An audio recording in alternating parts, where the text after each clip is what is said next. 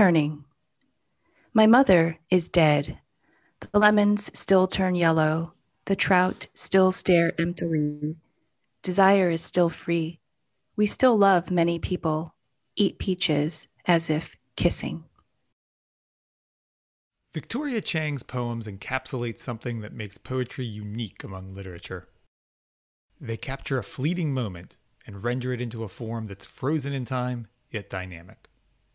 Her work is precise, with an attention to detail at a granular level.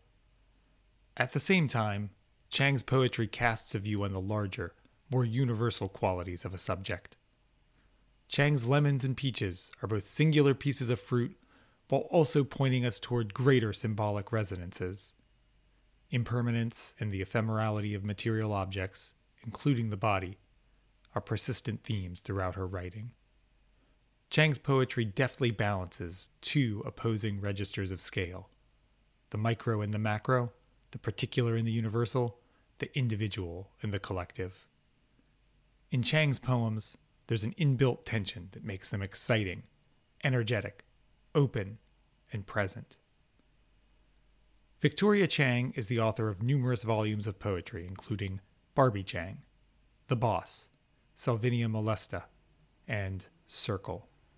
Her children's books include Is Mommy, illustrated by Marla Frazee, and Love Love, a middle grade novel.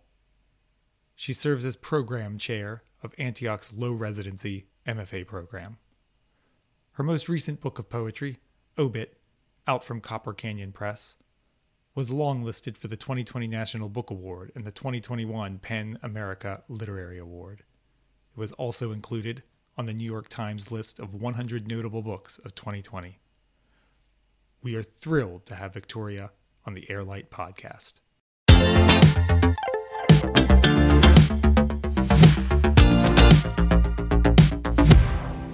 How are you faring these days? How are you doing during COVID and during the yeah. holidays? How are how have you been? You know, it's I've been fine to be honest. I feel like I've I've I'm so much more privileged than so many people in this country at this moment that it's hard for me to feel anything but sorrow and empathy for other people. And so um and then turning it to myself, I I I just understand how fortunate I am um, to be alive and healthy and to have the privilege of working at home and all of those things that people have been talking about. I feel that very deeply. And uh, yeah, I'm not particularly someone that spends any time complaining or um, feeling sorry for myself. Like it's just not my personality. So I tend to be a little bit more out, outward bound to begin with. And it's been a gift in many other ways too. It's like I don't have to sit in LA traffic for uh, you know, two I used to sit in the LA traffic two and a half hours, not every day, but many days during the week. And, um, and I used to listen to podcasts. So, uh, but now instead of doing that, i I've been writing and working on my own creative work. And so I've gained quite a bit of time back. And so I really, you know, I feel like I've been very fortunate in many ways. Um, but I've been busier than ever because of the, you know, I work at Antioch, um, and planning these ten day online residencies require has required an enormous amount of work, and so. Um, yeah, it's been a mixed bag. You know, I think I think in in all all things considered, I feel again I feel lucky and I feel um, sad for a lot of other people.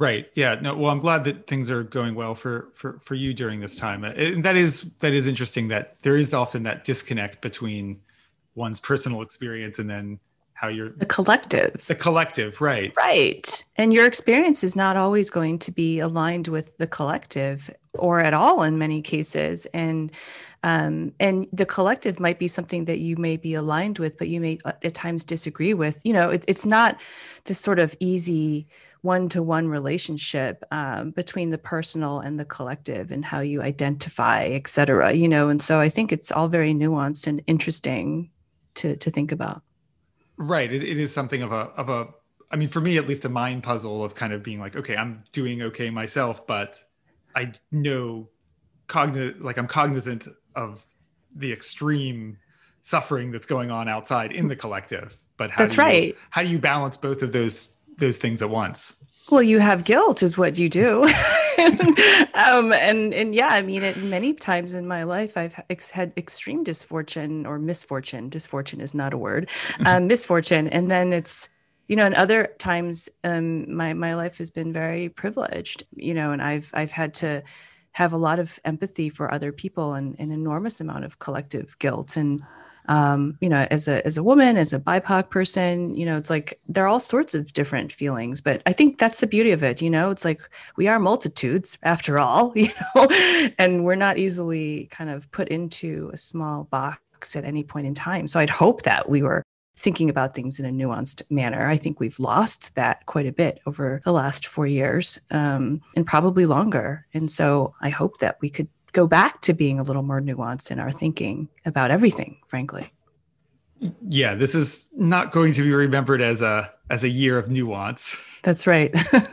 but the reason I was bringing up COVID or asking you about that, aside from wanting to generally know how you're doing, um, but I, I also, you know, because I was reading, I was reading uh, your your your last book, Obit, recently, and it just struck me as, I mean, I obviously it's dealing with very personal circumstances, but I I felt like it took on new resonances in this moment of many people experiencing loss all of a sudden. Yeah. So I don't know if that is that something that you thought about or people had had had asked you about.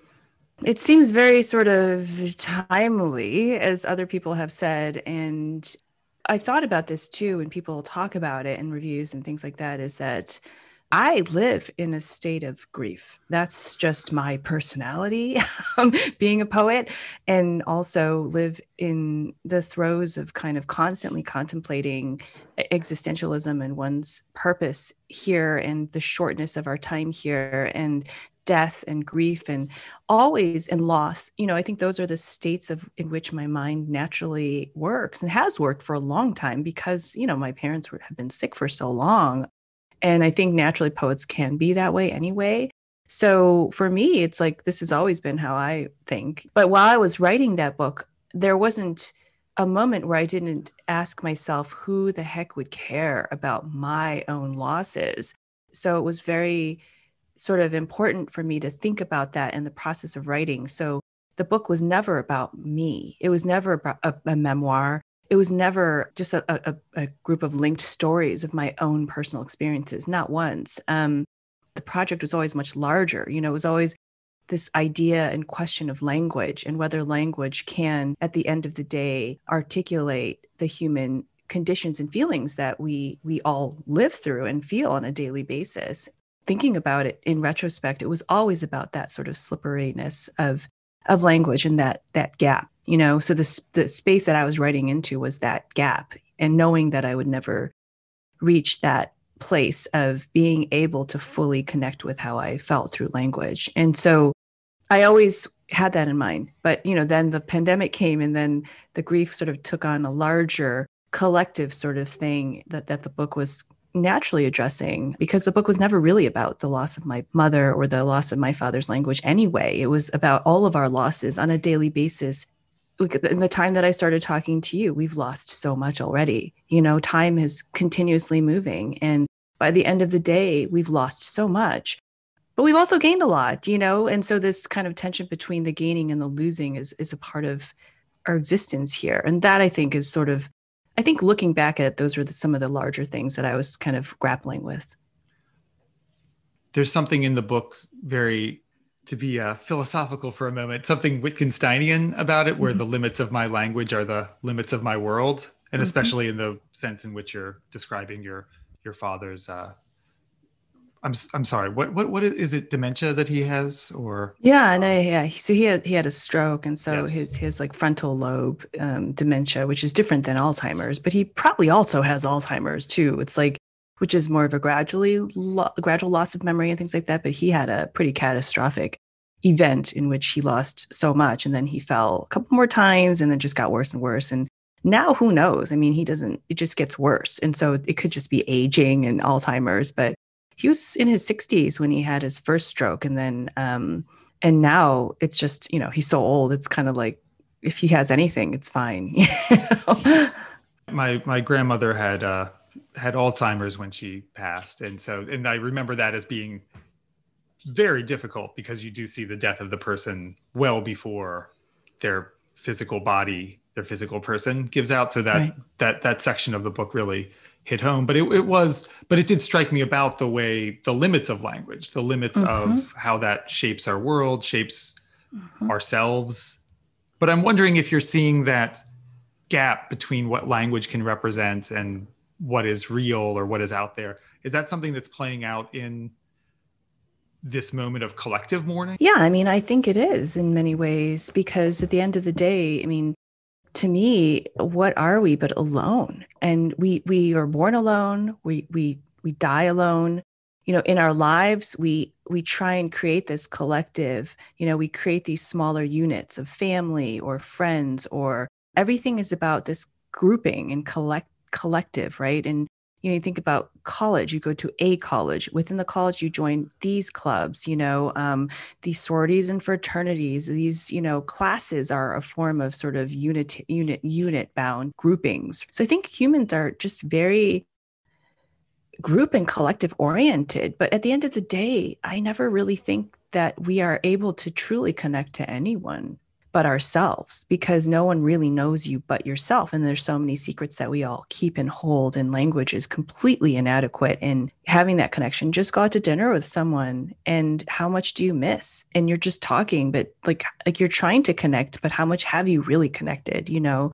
And so yeah i mean i guess i've never really consciously thought about that before but now that i'm talking with you i think that sort of drives my my thinking about one's life and existentialism. And if that's kind of how I think, then I, I, have to come to peace with that, that we all sort of are born alone, we live alone, and we die alone. And if that's what I think and I'm leaning towards, then how do you reconcile that? And how does language play into that? How does writing play into that? Is language in writing, are they things that that help us connect, or do they simply kind of reiterate that lack of connection? I think we try. We try our best to use language to have connections with people. You know, like like I, I really think reading is a selfish act. And I think that people aren't reading for the author. You know, it's like they're they're they're reading to get something out of something. And and they're reading for that connection, you know, with something, whatever that might be. And I think, well, what are writers doing? Writers what what are we doing? Are we writing for other people or are we writing for ourselves and trying to under trying to figure out and close that gap through language? The human being is very motivated by the individual and the self and i think that drives everything. Does that mean we don't care about the collective? But no i think the collective is ter- like tertiary at best you know? Um, and maybe that's being too cynical but the older i get and and you know the more i sort of see i see that when someone's dying, it's like there aren't a lot of people that hang around. It's just not a pretty process. And so who's going to be there for you? And you know, even when my mom was dying, I couldn't fully be there for her. She she said I didn't understand. She claimed that I didn't understand, and she wasn't wrong. You know, and I and I and at some moments, many moments, I didn't care about that her process because it was too hard, or I had other things to do. I had too much living I had to do. I had to help my kids grow, and uh, that involved, you know, what they were going to eat for breakfast. And so I, it's like I had to not care about her dying all the time in order to survive. And so I think that it's very fascinating to to live through all these tensions and then to come out of it thinking, oh, maybe none of us really do care, you know, in the end, or we care a little bit, or we care some, but it's certainly not more than we care about ourselves. And that was sort of something that I've been kind of thinking about in my own life as time goes on which is actually a great way to be because then you don't care about anything. so so when people do things or say things or criticize or whatever or you know like in the literary world it's like if you don't get this or you do get that or if you don't win that or if you it's like I really don't care. I just don't care because it's like none of that matters to me at all. It's not like you, win something and suddenly you're the, this like like people suddenly care about you. If you win something people hate you more. So it's better just to kind of be happy with your whatever you're doing which is writing and and uh, the joys that you experience for yourself. Right. Yeah. I think this sounds like something i've I've heard in therapy about setting up strong boundaries for yourself.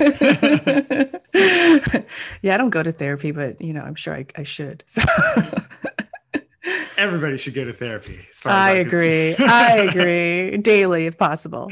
oh man, I never enough, never enough therapy.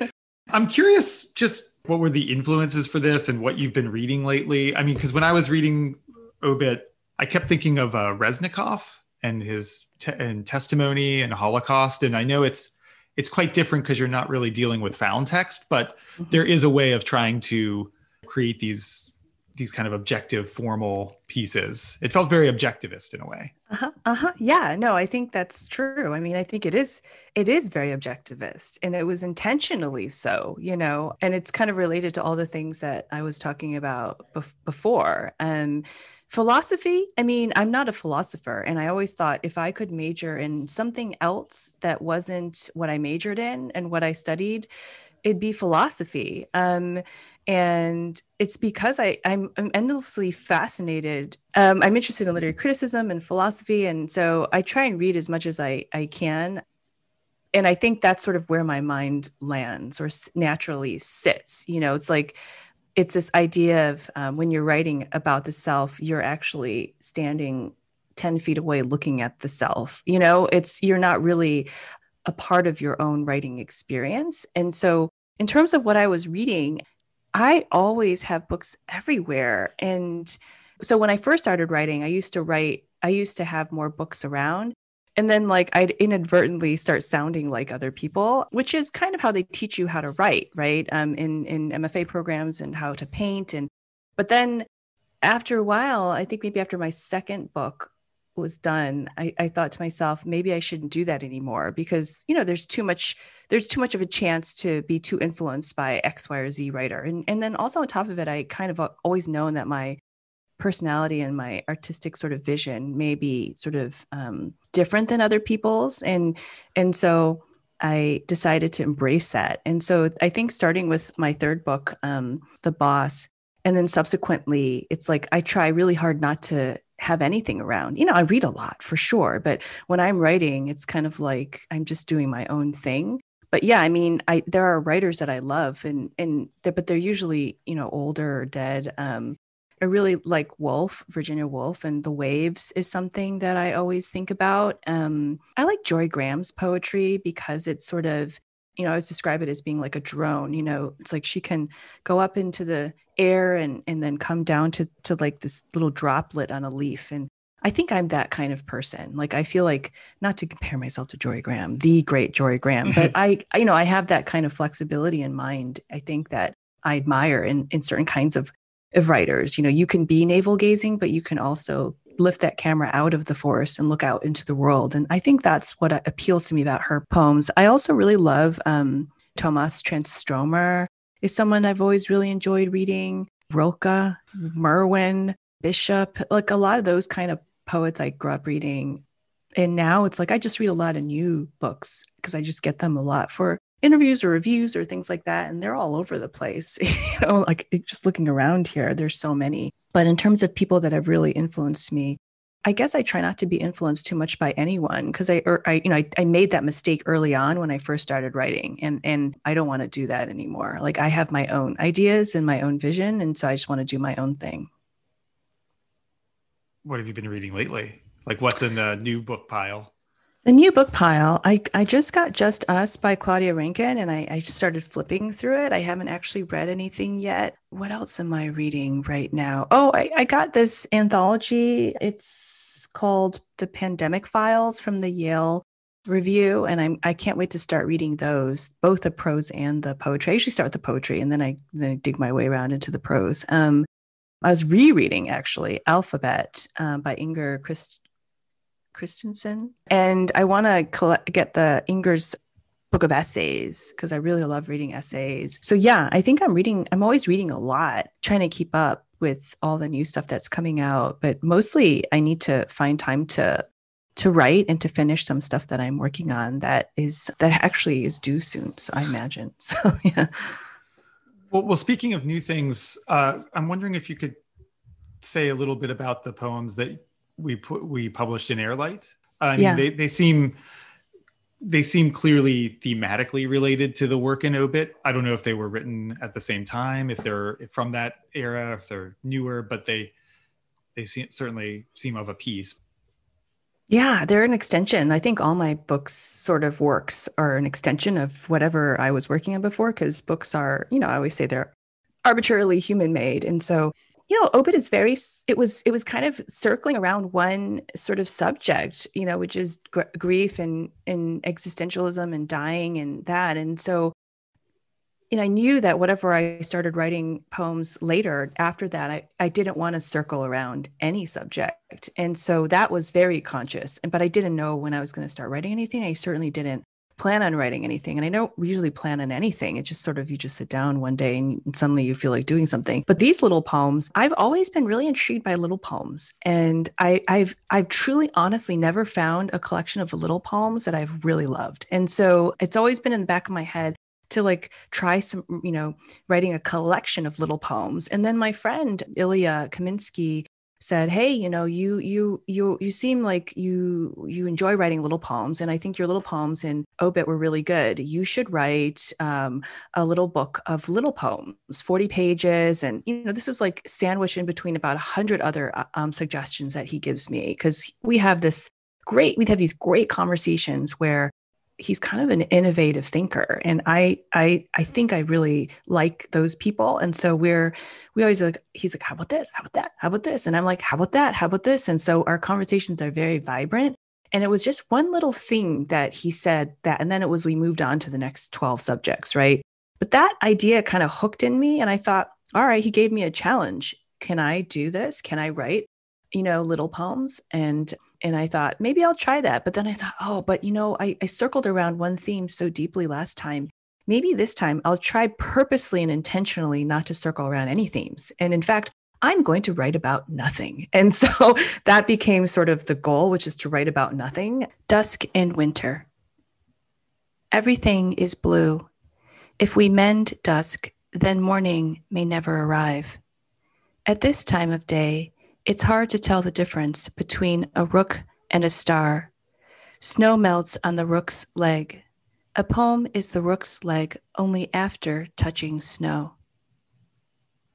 And so then I just started writing these little poems. But to write about nothing, I thought I'd give myself a little writing exercise. You know, as a teacher and an educator, that's what we do. And I never follow them and I never do them. But I thought I'm going to give myself one. But I like giving myself writing exercises.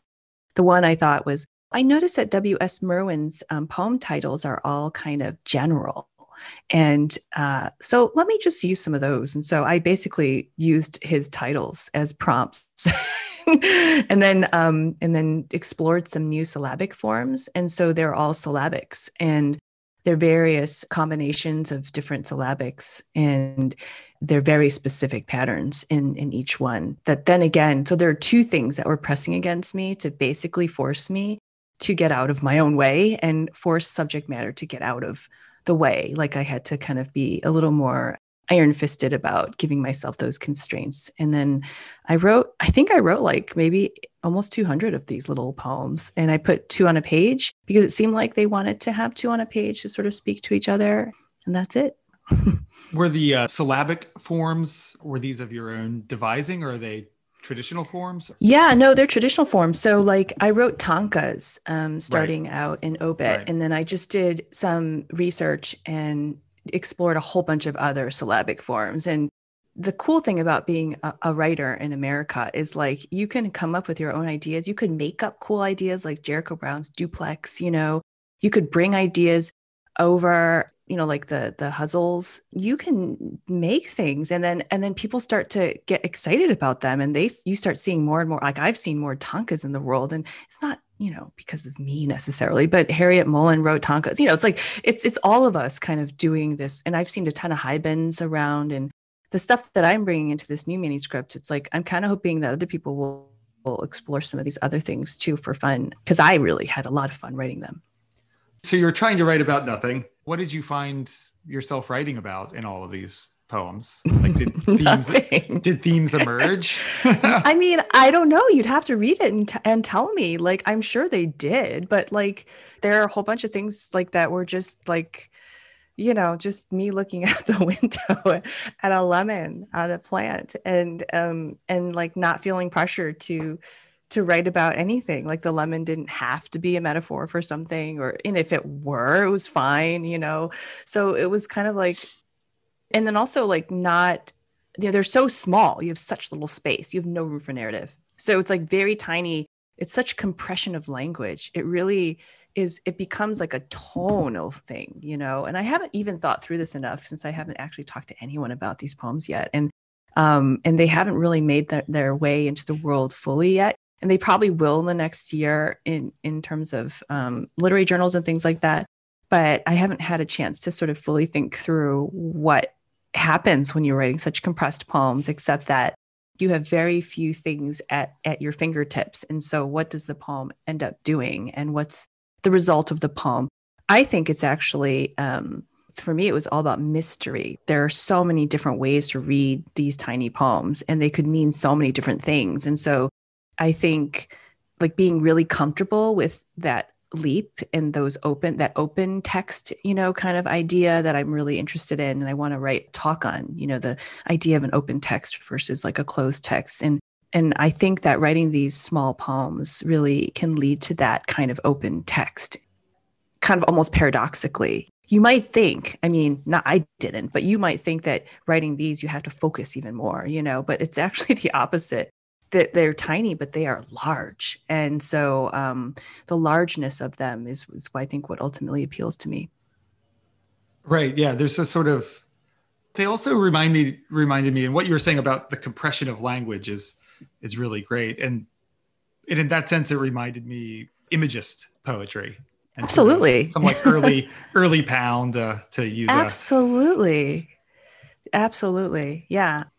You know, that's kind of early pound in the sort of time period of the images was when some of the Japanese forms came to be in America. You know, I think that's probably where it started. Um, and so I think I, I just haven't seen that in a whole book. You know, I, I just haven't. And and, uh, Robert Hass has edited that book on haiku, but I don't particularly like the haiku. It feels too compressed to me. Um, there are just not enough syllables for me as a writer. I need just a few more. So um, I did 577, you know, I, I, you know, as the shortest. And then um, I also explored like uh, another form that I, I, I, you could pick the number of lines. I picked nine, and I explained this in the back of the the manuscript as well, of which ones I chose and why, and what happened and how I worked with the titles. And so, it, I mean, it was very much so an experimentalist kind of project. It was just making art for the sake of making art. You know, there's really nothing more than that. I enjoyed it doing it as a process.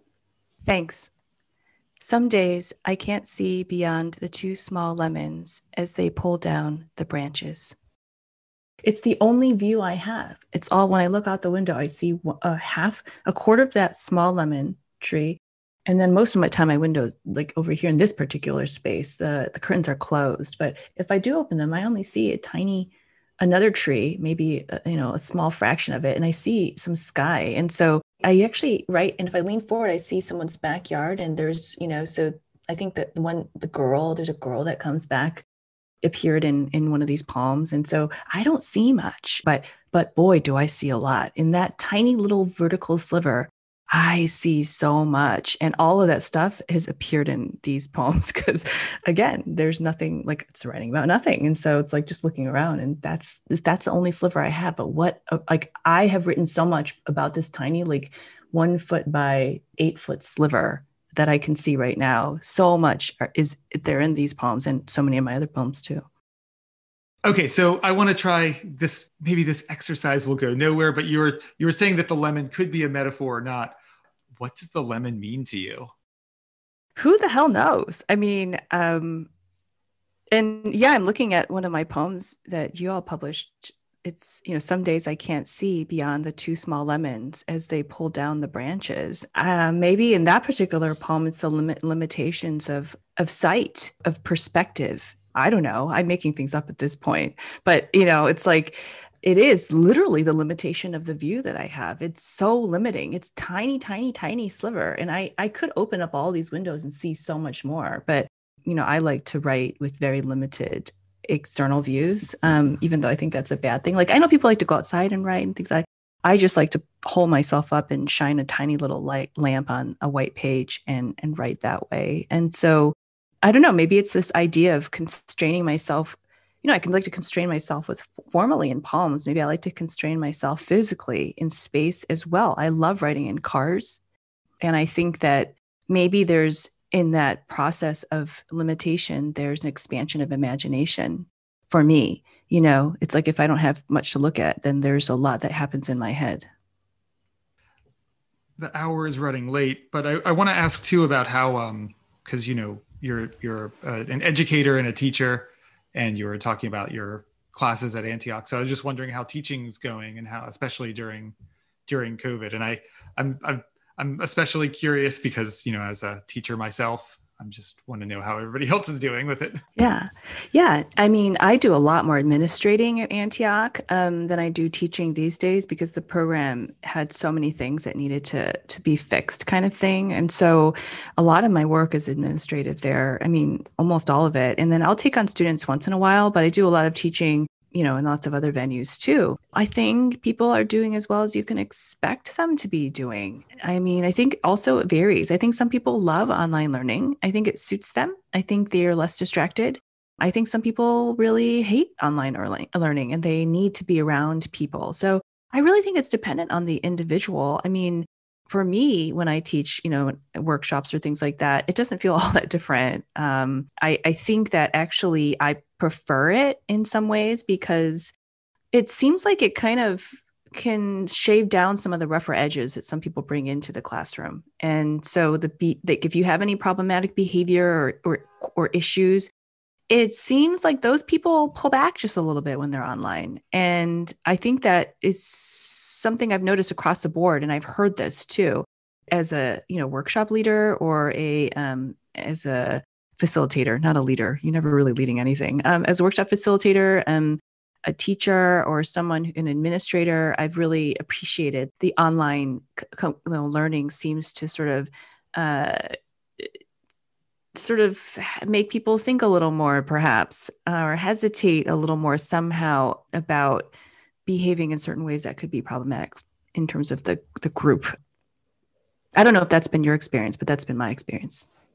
Yeah, I, I, I think so too. I mean, I've enjoyed online teaching, and I've noticed mm-hmm. that students. I think there's, I mean, the ones who want to check out can kind of just check out completely, which is right. There's that component of checking out, which is a problem for sure. Yeah, but but it is almost it is almost like better in a certain way because then they don't they che- their checking out doesn't really bother other other people. That's right. So. and we give them the right we give them the right to check out. I mean, we should at least, I'd hope. It's like if you feel like you need to do X, Y, or Z, go do it, you know? And so I think I think everything just feels more flex and I feel like it's it should be that way, you know. I mean, I've never really thought grades were that important anyway, you know. And so it's like and as someone who never participated in workshop and was never said a word in most of the classes I've ever been in, you know, I would have appreciated, you know, not having the pressure of, of having to say something or being called on or et cetera, you know, and I talk all the time now unwillingly, but I think, I think that I was a different kind of student and a forgotten kind of student. And I think that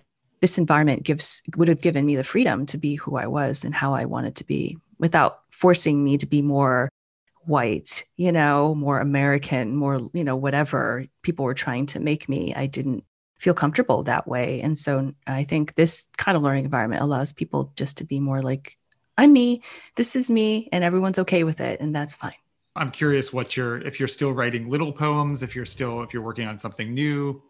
Yeah, no, I'm working on all, I have two things right now. So I'm trying to, you know, finish the little poems, even though they're slotted to come out in 2022 and so i know that that i need to turn that in pretty soon so i've been working really hard on those.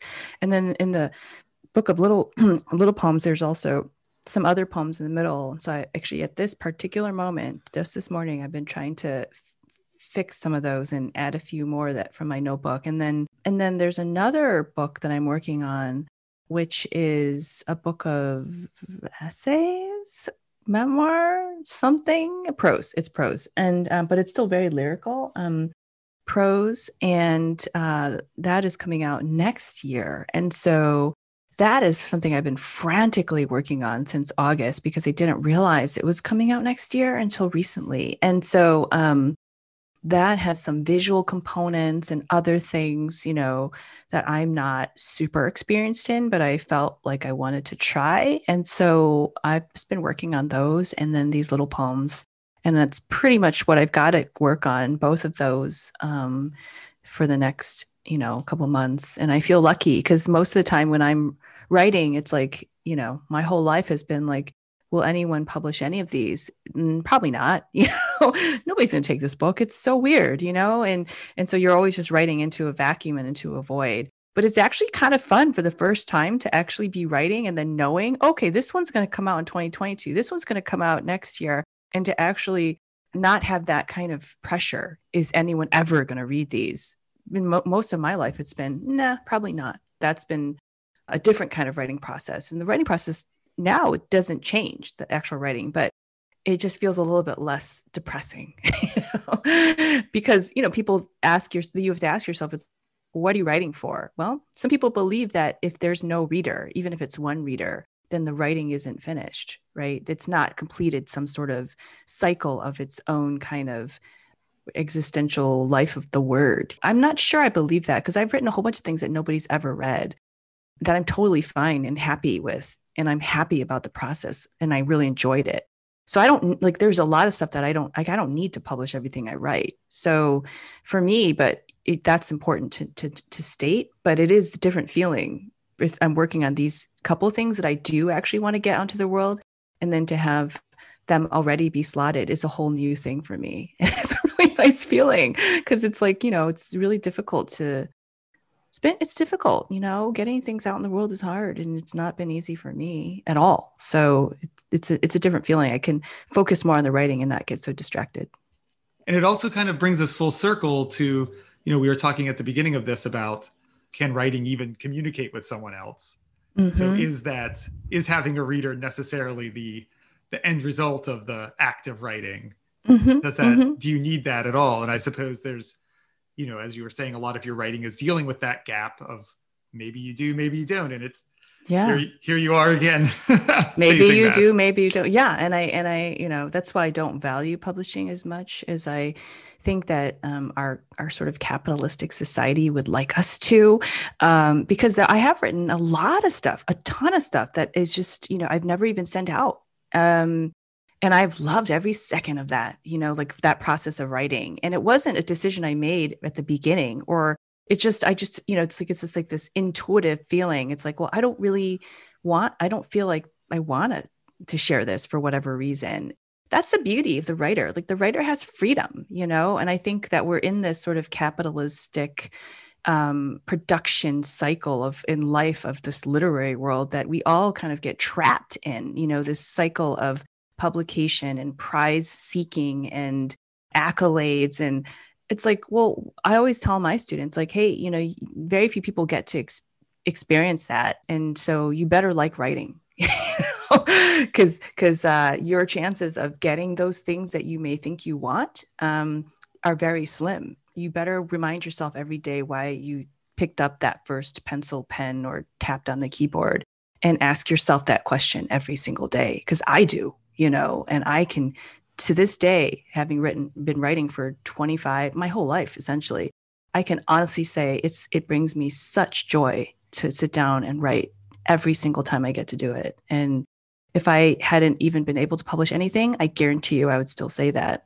I, I feel that down to the core. And some people might say, oh, it's easy for you to say. No, it's not actually. You know, I, I haven't had an easy path at all and again there are so many things that i have in my computer that i've never shown anyone. And that makes me smile because it's like well i love writing. You know i could just write a ton of stuff and be joyful about it. But we do get trapped you know in this culture of like you must show something to someone. I was like must you though? You know do you have to? Well sometimes maybe. For certain projects maybe. And maybe other ones you hold closer to your chest you know. That that is really true. If you were writing for, if you're writing for others to to get others to like you or get accolades or any sort of recognition, you're probably going to be disappointed. Screwed. yeah. Screwed. Yeah, for sure. To be the last drop of rain each night is sadness. It shuts the last door and jumps.